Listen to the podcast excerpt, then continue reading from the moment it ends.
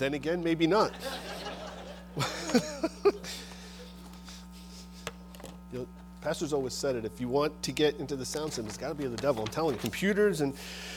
All right, we're going to be in Luke chapter 14 this morning. Luke chapter 14.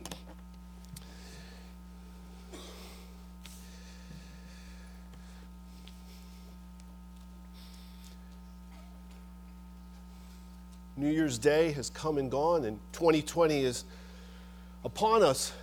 And with the new year, as many of us can probably attest to, come New Year's resolutions.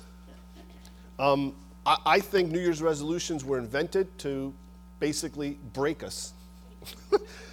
um, most of us, at some point in our lives, have made a resolution or maybe multiple resolutions only to find out five or six days later, well, no, this is not going to work. Um, I was looking up some stuff, it was actually kind of funny, of, of most things or top 10 New Year's resolutions that people make. Uh, at the top of the list, shockingly, is lose weight. Um, after Thanksgiving and Christmas of this year, I can attest that's a good New Year's resolution to have. Um, getting organized, spending less and saving more. Good luck with that one living in New Jersey. Enjoying life to the fullest, staying fit and healthy, and other things, stay, spending more time with family, and there are others as well. Um, you know, it's, it's, it's, I think it's a good thing to make a commitment or a resolution. Unfortunately, one of the statistics I read, they said that only 8% of people that make resolutions actually keep them. 8%. And I considered this for a minute and I thought to myself, well, how about in our life? How about as Christians? Do we make commitments? Do we resolve to do, listen, 2000, as Pastor just said, 2019 is done. There isn't anything we can do to change one thing that happened in 2019. But we can certainly make a decision to determine what happens in 2020. Maybe we did have some defeats, and I'm sure we all did in 2019. That doesn't have to continue in 2020. Um, I think oftentimes, and, and I know that you know New Year's resolutions, you know, oftentimes are not made in light of God or the Word of God, but I think they should be. I think to have a commitment, to set a goal for ourselves, I think is important. We need to set a vision of what we want to accomplish for the Lord and what we want the Lord to accomplish in our lives in 2020. And I think it starts with making that decision to do that. The Bible says in Psalm 90 and verse 12 So teach us to number our days that we may apply our hearts unto wisdom. You know, our days are numbered. And quickly, it seems as we get older, the days seem to move a little bit quicker. But that doesn't mean that we just throw in the towel and say, well, I only have X number of days left or this short amount of time. There's really not much left for me to do. And when I, you know, when I, when I hear that or when I even think that, I remind myself of that thief on the cross. You say, well, what did he accomplish? You know, he was basically minutes, if you would, if you will, from eternity. You say, what impact did he have? What did he do in a short amount of time? We're still talking about him today. And the testimony of what God and what Christ did in that man. Don't ever sell yourself short as to what God can accomplish in whatever time we have left. I think oftentimes we, we view Christianity in light of a lot of doing. Christianity, I'm afraid, has become very duty oriented. But in 1 Samuel chapter 15, we know that to obey is better than sacrifice. And so, why do I say that? Because I think we need to make a new commitment. One of the things that is lacking in Christian uh, churches today is a commitment to the Lord Jesus Christ. It's one thing to talk about the Lord, and it's another thing to live for the Lord. They're very, very different. Now, listen, we are commanded to tell others about Jesus Christ. That's talking. But I think we have become, and listen, I grew up in a church that was all about the doing. And never, ever once was I told how to have a relationship with the Lord Jesus Christ. And if it's all about the doing and there is no relationship, and I'm talking about salvation, but I'm also talking about beyond that. If there is no relationship that is motivating us to serve the Lord, to live for Jesus Christ, then all we're doing is the doing part of it, we're missing out. We're missing the goal. We're missing what God has for us.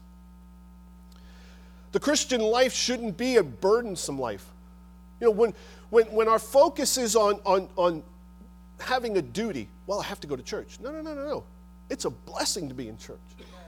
When we start to live with the idea that I have to instead of I have the privilege to, it starts to become a burdensome life.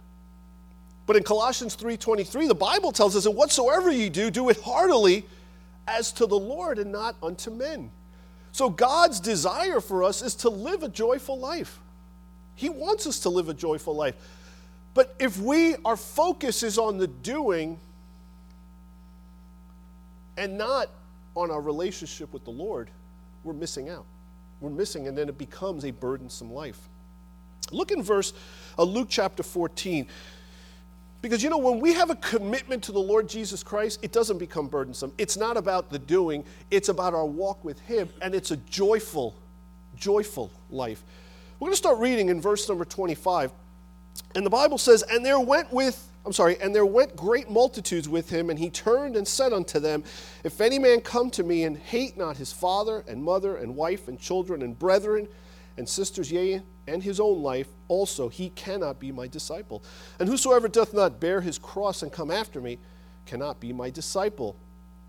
For which of you, intending to build a tower, sitteth not down first and counteth the cost whether he have sufficient to finish it? Lest haply, after he hath laid the foundation and is not able to finish it, all that behold it begin to mock him, saying, This man began to build and was not able to finish. Or what king going to make war against another king sitteth not down first and consulteth whether he be able with ten thousand to meet him that cometh, cometh against him with twenty thousand? Or else, while the other is yet a great way off, he sendeth an ambassage and desireth conditions of peace. So likewise, whosoever he be of you that forsaketh not all that he hath, he cannot be my disciple. Let's pray. Lord, we thank you so much for the time we have to open up your word. Lord, I pray that you would use me this morning, Lord. May the words that I speak be your words and not mine. Lord, speak to our hearts. Lord, help us to have a burden, a renewed commitment this year, Lord, a resolved commitment to walk with you each and every day. In Jesus' name we pray. Amen. What are the things that keep us from having a commitment or a committed life? for Jesus Christ. Well, we see some of those things right here. In verse 26, it says, If any man come to me and hate not his father and mother and wife and children and brethren and sisters, yea, and his own life, he cannot be my disciple. The first thing that I see is, is our relationships. Our relationships. Now, listen, we've read this verse before. Maybe it's new to you, but either way, when, when Christ speaks these words, he's not talking about that we are to actually hate our family. I love my family. I believe God desires for us to love our families, to love our children, to love our spouses. But what he's saying here is in comparison to our love for him, that's what our love for others should be. Christ needs to be first, he needs to be the center of all of our love. Well, how do I know this? Look at the verse, what he says. He says, his children and brethren and sisters, and here it is, and yea, his own life also. So it's talking about every relationship, even how we view ourselves. In relationship to our love for Christ, we're to even hate our own life in comparison to that.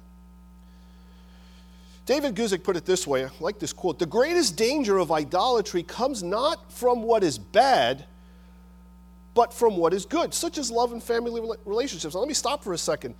Notice he's not saying the family relationships are bad, he's saying they're good. He said, But the greatest danger of idolatry comes not from what is bad, but from what is good. Then he goes on to say, The greatest threat to the best often comes from second best. And it's those things that we have elevated, you know, things that are important in our life. You know, family is important in our life.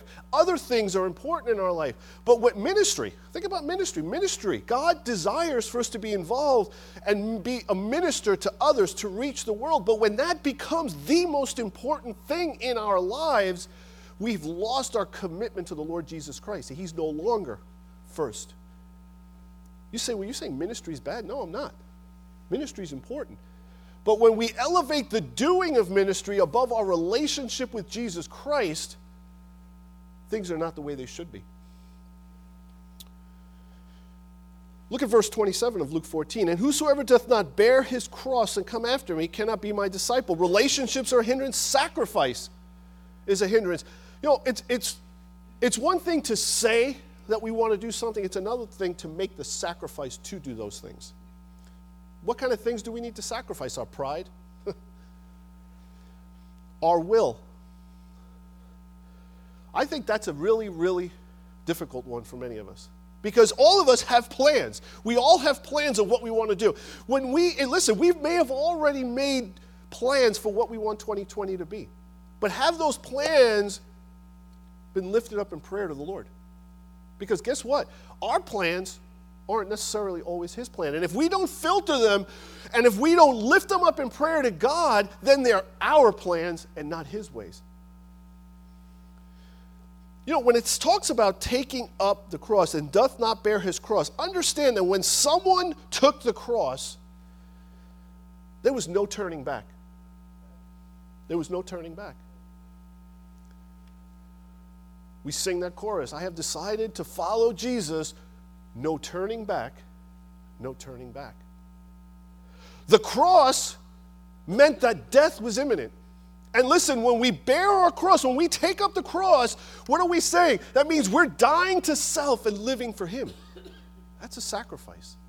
But listen, if we're not willing to make that sacrifice, it can become a hindrance in our living a resolved commitment to the Lord. Look at uh, verse number uh, 33. So likewise, whosoever he be of you that forsaketh not all that he hath, he cannot be my disciple. That's things money, possessions, jobs, fame, all those things. If, listen, if we're not willing to give it up, listen, the Lord's not going to take it all, but we need to be willing to give it all. We think that if we give our life to the Lord, that it's a life of misery. It isn't. It's a blessed life, and we're going to look at that in a few minutes.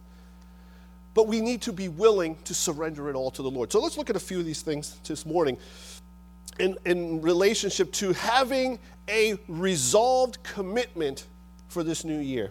Because listen, God wants us to be committed in a lot of different areas. Number one, we need to be resolved to come to Jesus. And what do I mean by that? It means we need to follow. We need to follow. Letter A for salvation. Listen, the first and most important thing, first, listen, the greatest decision you can make for 2020, if you're here today and you don't, you don't know the Lord as your personal Savior, is to make that decision. Is to make that decision. In Luke 14, in verse 16, it says, Then said he unto him, A certain man made a great supper and bade many, and sent his servant at supper time to say to them that were bidden, Come, for all things are now ready. And they all with one consent began to make excuse. The first said unto him, I have bought a piece of ground, and I must needs go and see it. I pray thee, have me excused. And another said, I have bought five yoke of oxen, and I go to prove them. I pray thee, have me excused. And another said, I have married a wife, and therefore I cannot come. The excuses. Now, listen, if we've ever invited people to church, to something that's going on at church, whether it be a Christmas cantata, uh, an Easter program. Um, we, you know, there's a lot of people that say, well, yeah, or we get all kind of excuses and reasons. Now, listen, the Lord is giving you an invitation. Just like the Lord gave all of us that have trusted Him as Savior an invitation. We had a choice to accept the invitation or reject it. We had a choice to receive the Savior or reject Him. It's interesting that the excuses that are late that are made here, one of them said, I've bought a parcel of ground, I must need go and see it. Who buys a piece of land and doesn't even see it? The next one says, I have bought five yoke of oxen. I need to go prove them. Who buys five yoke of oxen without having proven them first?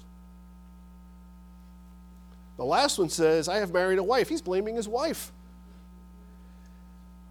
That's a dangerous place to go, by the way. But excuses were made for salvation. Jesus came to be the Savior of the world. Matthew 121, he shall save his people from their sins. Jesus came to be the Savior of the world. And he's sending out an invitation. Isaiah chapter 45 and verse 21. The Bible says, Look unto me and be ye saved. Let me say that again. Look unto me and be ye saved, all the ends of the earth, for I am God and there is none else. There is no other way of salvation. There is no money that you can pay to earn your way to heaven. There is no works that you can do to earn your way to heaven. There is no fame, fortune, prominence, none of it. There is one way to heaven, and that is through the Lord Jesus Christ. Jesus, we need to make a commitment. Maybe you're, you're, you've heard this before. You've been here before. You know, you've come to church every week, but maybe you've never made the decision to come to Jesus for salvation. Don't let another minute go by. At the end of the service, we're going to give an invitation, just like Jesus gave an invitation. Don't make an excuse. Come to Him. Listen, we could take testimony of everyone that's come to Christ, and they will testify of how their life was never the same. Our lives are never the same. Not only does He change us positionally from lost and on our way to hell to saved and assured of a home in heaven with Him, but our life has changed dramatically. The kids sing that, that Sunday school song, the things I used to do, I don't do them anymore. You know, I often think and am humbled by the thought of what Christ saved me from and out of. And at times, I look back in shame. But then I remember that it was His love. And you just worship Him for what He did we can all testify of the same thing. We need to come to Him for salvation. We make excuses. You know, well, you know, my family and this, that, and the other thing. Listen, let me tell you something moms, dads, brothers, sisters, grandparents.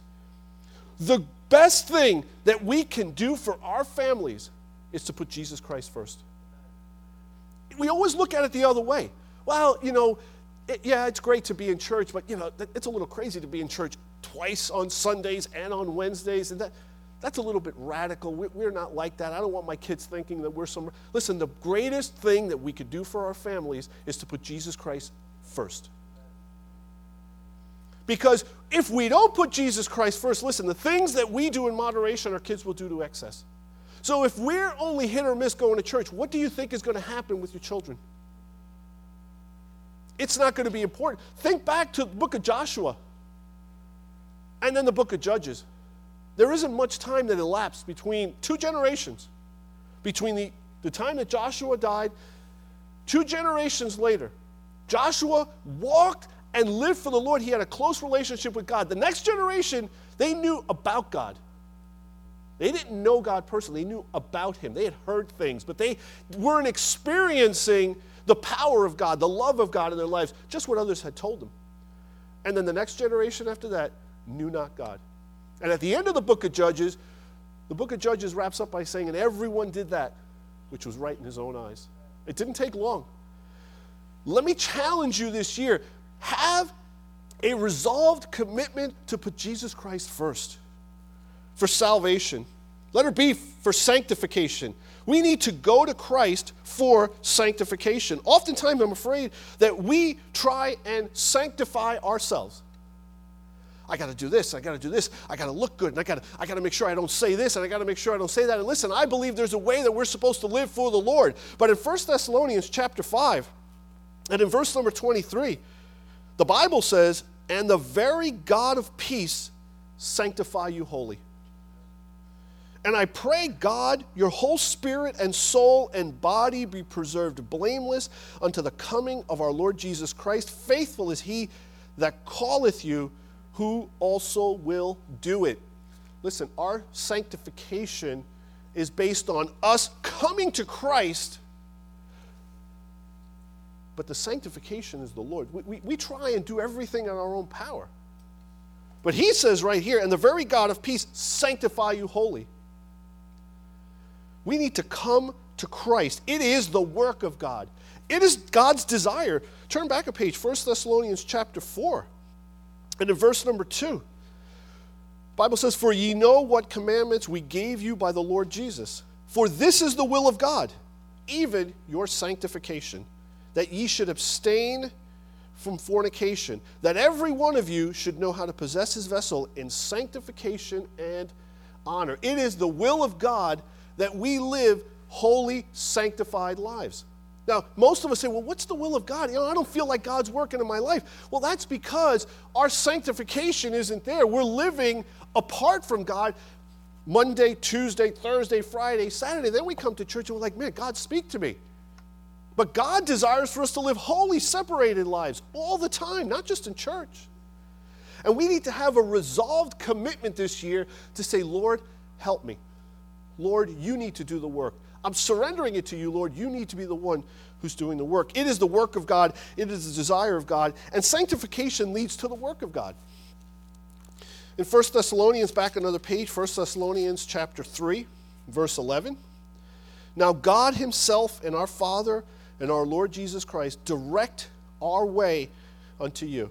And the Lord make you to increase and abound in love one toward another and toward all men, even as we do toward you to the end he may establish your hearts unblameable in holiness before God, even our Father, at the coming of our Lord Jesus Christ with all his saints. It is the will of God that we live holy, sanctified lives.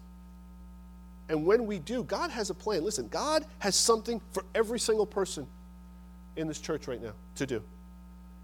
Well, ah, you know, I, you know, I, I don't know. I'm busy. I, you know, I'm older. I don't have. Listen, excuses like we, like we read earlier. God can accomplish and do anything He desires to do in any person He desires to do it. The question is are we going to come to Jesus? Are we going to follow Jesus this year? For salvation, for sanctification, and let her see for direction. Proverbs chapter 3 says, Trust in the Lord with all thine heart and lean not unto thine own understanding. In all thy ways acknowledge him, and what? And he shall direct thy path. Listen, God, if you put your trust in him, he will give you direction in your life. The Bible says in Psalm 37 the steps of a good man are ordered by the Lord. God desires to direct our paths, He desires to show us the way He, he wants for us to go. Thy word is a lamp unto my feet a light unto my path. How, how, how does sanctification happen? You got to get in the Word of God. Got to get under the preaching of, God, of the Word of God. We need to saturate ourselves with the Word of God because it is the Word of God that cleanses us and draws us closer to Him. Isaiah chapter 58 and verse 11, I love this verse, chapter 58, verse 11. It says, And the Lord shall guide thee continually, and satisfy thy soul in drought, and make fat thy bones. And thou shalt be like a watered garden, and like a spring of water whose waters fail not. Think about the three things that you see in this verse. He will guide us, that means He's going to shepherd us. He will satisfy us, and He will sustain us if we are serving the Lord and if we're doing what God, if we're following Jesus, not only for salvation, not only for sanctification, but for direction in our lives, He's our shepherd, He's our sustainer, He satisfies. Oftentimes we think if we follow Jesus, that it's a life of misery, that we're going to be left without. Listen, where Jesus has called us, He will be there with you. But we need to make that commitment this year. We make commitments to so many other things, but we're always hesitant to commit to the Lord Jesus Christ. So come to Jesus. Number two, commit to Jesus. In other words, surrender. Surrender. Psalm 37 and in verse 5, the Bible says, Commit thy way unto the Lord, trust also in him, and he shall bring it to pass. Commit thy way. That word commit is an interesting word. Um, I, did a little bit of study on it. It, it. it doesn't mean commit the way we think of it. Commit means you make a commitment, which it does in some sense, but the word commit actually means to roll upon. You say, well, that doesn't make any sense. It basically means, think about it this way. When, and again, you know, it's a word that they would have understood in the time that this was written. Think about a camel. When you're loading onto a camel, what does a camel do? The camel sits. And then they roll whatever they're putting onto the back of the camel. That is the idea behind it. It is the idea of rolling a burden onto something else. In other words, we need to cast our care upon the Lord. We need to roll our burden on the Lord. I got I read this great quote from Spurgeon, and this is really going to help a lot. L- listen to this quote Roll the whole burden of life upon the Lord. Leave with Jehovah not thy present fretfulness merely, but all thy cares. In fact, submit the whole tenor of thy way to him. Cast away anxiety, resign thy will, submit thy judgment, leave all with the God of all. That is what commit thy way unto the Lord means. In other words, we need to give it all to Him, not just our, our burdens, not just our anxiety, but our will, the things we want to do. It needs to be committed unto the Lord Jesus Christ. Our judgment. Listen, when we have a decision that we need to make, or we have a situation that we don't know how to resolve, we need to go to the Word of God. That's the first place we need to go. Now, I have found myself many times trying to figure things out myself. You know what I realize? I'm not that smart. But God is. God has the answers. You say, well, yeah, but you know what? All the answers aren't in the Bible. Yes, they are. Yes, they are. And, I, and I've had folks over the years tell me, well, what about this situation? Or what about that situation? Or, you know, what about uh, this or that? listen, the answers, the, the principles that we apply to situations in our life, all are in the Word of God. Question is this Are we willing to take the time to go to the Lord? Are we committed to take the time to ask God to give us that answer? One of the dangers living today is that everything has to be done like this. That's the way I live. I, I'm, I'm running three, four different things in my head at the same time. And, and sometimes you lose, sometimes it can be distracting. I was having a conversation with my wife, I think it was yesterday or, or uh, Friday, and that's exactly what happened. I was having a conversation with her, and all of a sudden I thought of two different things that I was like, oh man, I forgot to do this. Oh, I got to do that. And they're running in the background of my mind while my wife is talking to me. Now, if any of you have ever been in this situation, um, there, there, should be, men should have like these warning lights that go off. Um, but about, about 10, no, maybe a little more, probably about 20 seconds later, I realized, uh oh, I haven't really been paying attention. Listen, when you're married any length of time, your spouse knows you very, very well. And she looks at me and praise the Lord for she smiles and she says, and then she asks me a question about what she just talked to me about. And I sat there with that stupid look that we all get when we're trying to determine can I play this off? Or am I busted? I was like, yeah, no. She goes, you're thinking about other things. I said, yeah, I'm sorry. But that's what happens to us. You know, we try and resolve all these problems in our mind ourselves. And God says, listen, come to me. Commit to Jesus, surrender to Him, and He will provide the answers for us. Why? Why? Letter A, because there is an urgency upon us. We need to surrender to Jesus now. We keep waiting and waiting and waiting, but listen, time is short. We read that verse in Psalm. In Second Corinthians chapter number 6, the Bible says, says this in verse 1 We then, as workers together with him, and by the way, that's a good that's a good thing to know. We work with him. He works through us. Sometimes we work like we're like these, you know, taskmasters. Man, God has so much for me to do. This is such a burden. No, we work, we are workers together with him. We then, as workers together with him, beseech you also that you receive not the grace of God in vain. And here it is, for he saith, I have heard thee in a time accepted, and in the day of salvation have I succored thee. Behold, now is the accepted time. Behold, now is the day of salvation. In other words, listen, time is running short. Now is the time to do this. We need to stop putting off waiting for something better. There is nothing better than the Lord Jesus Christ. There is nothing better than living a surrendered life to Him. But we keep putting things off, and well, maybe something better will come along. Or we become dissatisfied. Well, you know? I see God blessing people in their ministries, or I see people, you know, but I, I don't have a lot of people that, you know, in, in my Sunday school class or in this and that. Listen, minister to the ones you do have. We can, we can become so consumed with other things that we forget. Listen, there's an urgency upon us. There might be someone in your class. One of the things I used to always, God always used to remind me about is whether it's in Sunday school, whether it's in youth group, whatever it is, whether it's in chapel, in school, it doesn't matter. Always give the plan of salvation. Always talk about salvation. Why? They're in Sunday school, they're saved. You don't know that. And I've had many people who thought they were saved. I can think of three or four people who had said they were saved who came to me and said, You know what? I don't think I've ever truly did that or done that. Well, praise the Lord. Because listen, one of the ways the devil works is to convince us that we're saved by other means instead of faith. And there's a lot of people who are on their way to hell because of good intentions or because of other means. The urgency is upon us. We often live with the excitement that Christ is returning, don't we? When people say, you know, Christ is returning one day, that puts an excitement. I love singing songs about Christ returning. I love singing those hymns. You know, that's great. We often live with the excitement that Christ is returning. However, we don't always live with the urgency of the same. What do I mean by that? Listen, if we know Christ is returning and we're excited because we know that it's, it's going to be here sooner than we think, then we need to live our lives that way.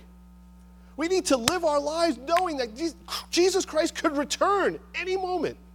And there's a lot of people out there who need to be saved. There's an urgency upon us. Letter B. We need to turn from worldliness. If we're going to surrender to Christ, we need to turn from worldliness. The battle is great. There, there is things everywhere you turn that is trying to rob our hearts from being surrendered and committed to the Lord Jesus Christ.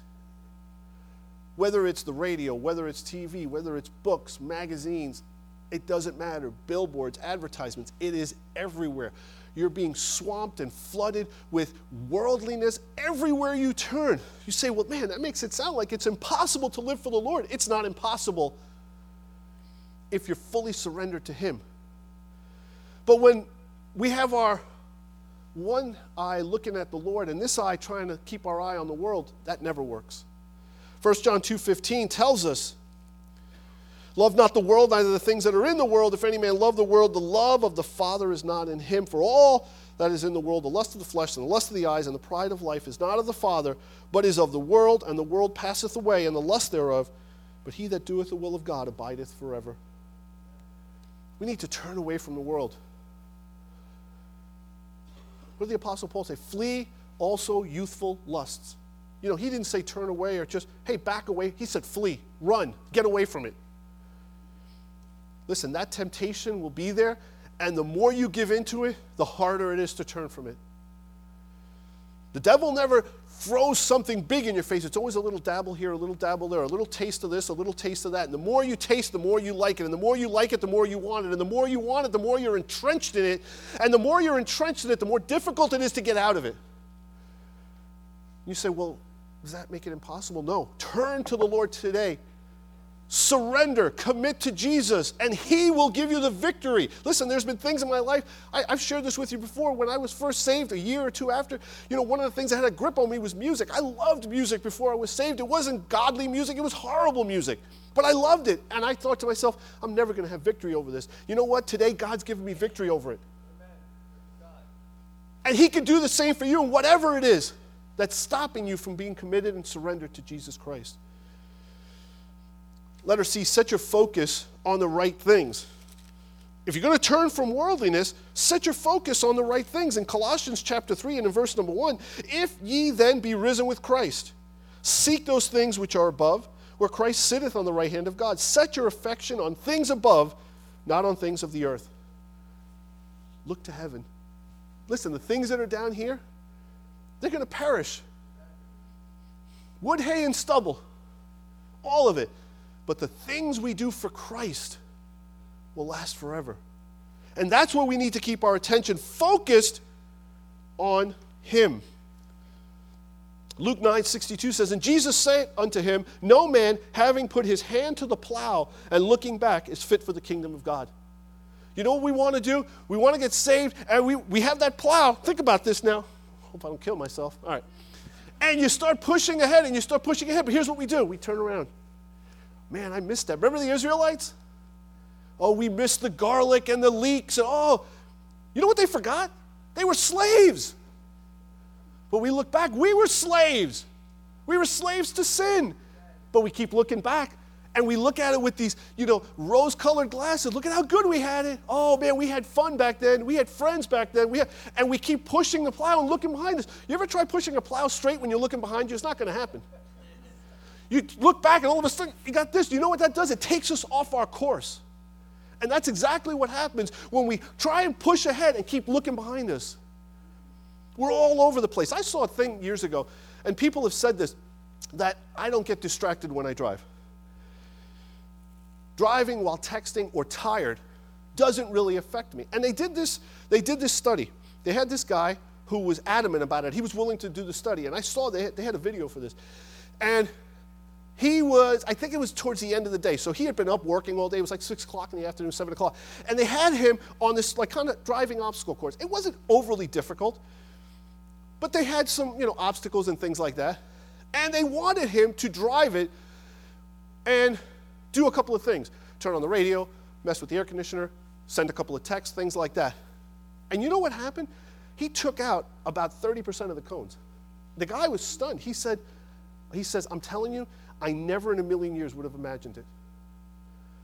And that's how we want to live our life. We get distracted and our focus is on everything else, but it's not on Jesus Christ. We need to be committed to Him and surrender to Him and keep our focus on the right things. The last thing is this work for Jesus. What is work for Jesus? That's serve Him. Listen, every one of us, God has a plan for you. Every one of us. I don't care how old you are, how young you are, it doesn't matter. God has a plan for you. First, letter A, we need to be firm in our resolve. Proverbs 16:3 says, "Commit thy works unto the Lord."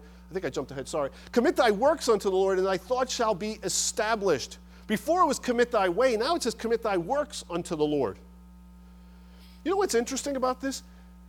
He says our thoughts, our plans will be established after we commit our works unto him. Sometimes we want to do it the other way. Lord, I'm going to think right, I'm going to do right, I'm going to do this, this, this, this. He says, No, commit thy works, roll thy works upon the Lord. That means the works, the physical work, but the works of our heart. And thy thoughts shall be established. Letter A, we need to be firm in our resolve to serve him. 1 Corinthians 15 58 says, Therefore, my beloved brethren, be ye steadfast, unmovable, always abounding in the work of the Lord. For as much as ye know that your labor is not in vain in the Lord steadfast, unmovable. Listen, if you're going to serve the Lord, there's going to be good times, there's going to be difficult times. We can't just say, well, I'm throwing in the towel. Listen, I, I heard a quote one time that said, Jesus didn't say the Christian life would be easy, but he said it would be possible. And we want to have the Christian life, and we want it to be easy. He never promised us that. But he said it's possible in his power and in his strength and with His direction. But we need to be firm in our resolve, steadfast, unmovable. Letter B, we need to be focused in our resolve. Romans 12 11 says, Not slothful in business, fervent in spirit, serving the Lord. We need to, in other words, we need to keep a godly testimony. Listen, if we're serving the Lord, we need to make sure we maintain a godly testimony. Nothing, nothing can be more of a hindrance to your service and your ministry than to have an ungodly testimony in your life. We need to have a godly testimony. We need to be committed and say, Lord, I'm going to do everything I can. If I'm a Sunday school teacher, I'm going to do everything I can to put forth the testimony that these children look at me and want to live like that because of your following Jesus Christ. Not because of how good we are, but because of how good He is. People need to see Christ in us, not the world. Letter C we need to be fearless in our resolve.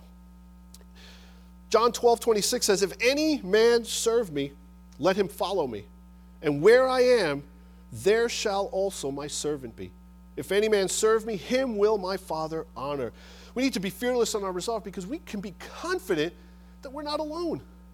You know, when you serve the Lord, people think like, oh man, I, you know, I know God's calling me to be a missionary, but I know I'm going to end up in a jungle somewhere living in a hut with nothing but, you know, cannibals and wild animals, and I'll be dead within two weeks. Listen, we laugh, but we know that's what people run, that's what runs through people's minds. And I know that where God calls you, He'll be there with you. Where God calls you, He will provide for you. Where God calls you, He will protect you and provide and sustain and keep you. But we live in this fear that God calls us and He's sending us out into the worst possible situation ever. And that's not true. We need to be fearless in our resolve. And finally, we need to be flourishing in our resolve. What do I mean? Matthew 25, 21 says, His Lord said unto him, Well done, thou good and faithful servant. Thou hast been faithful over a few things. I will make thee ruler over many things. Enter thou into the joy of the Lord. You know, when you serve the Lord, there's blessings. There's abundant blessings. What kind of blessings? Am I going to be rich? Maybe, maybe not. But there are blessings you can't put a value on. There are blessings you can't put a dollar amount on. When you get an opportunity to lead someone to the Lord, how do you put a value on that? You can't. And so God blesses us as we serve Him. Here's a couple of things to leave you with. Ask yourself this what are you most passionate about? What is it that you're most passionate about? Think about how, with that passion that you have towards whatever that thing is, the, how it makes you um, handle that thing. For example, if you're passionate about a sports team, how, how, passionate? You, you dress like the team, you get the team paraphernalia, you, you watch all the team, you know everything there is to know about the team. Whatever it is in your life that you're really passionate about, Think about how, how pleased the Lord would be with us if we took that same passion and put it towards Him. That we would know everything there is to know. That we would be reading the Word of God all the time. That we would be putting on the Lord Jesus Christ in all we do. Now get a vision for 2020. Set yourself, set a goal for yourself. You know what? I haven't been as committed as I should be. But you know what? It's a new day. It's a new day. And we could start today to say, you know what, I'm setting my mind to do this. And then decide, commit, and follow through on it. Make a decision, commit to that decision, and then follow through, act upon it. Oftentimes we decide, we commit, and then, uh, you know, follow through. Listen, God, God has much for us to do this year for each and every one of us here at Ocean County Baptist Church and us as individuals. Don't sell yourself short. If you are saved this morning, God has a great plan for you. If you're not, the first thing God wants is for you to be saved. He's not willing that any should perish, but that all should come to repentance. In a minute, we're going to have an invitation. If you've never trusted the Lord Jesus Christ as your Savior, please come talk to me. I would love nothing more than to take the Bible and show you how you can know for sure that Jesus Christ is your personal Savior. Church, if you are saved, ask yourself, what's stopping me from being committed? Get a vision for 2020 and then follow through and live for the Lord Jesus Christ. Let's pray. God, we thank you for the Word of God. Lord, thank you for new opportunities.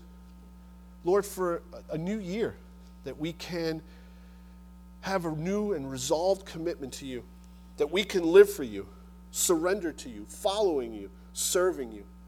Lord, I know you have a great plan for each and every one of us. And Lord, my desire and my prayer is that each and every one of us would see what that plan is and follow through and watch as you work in each of our lives.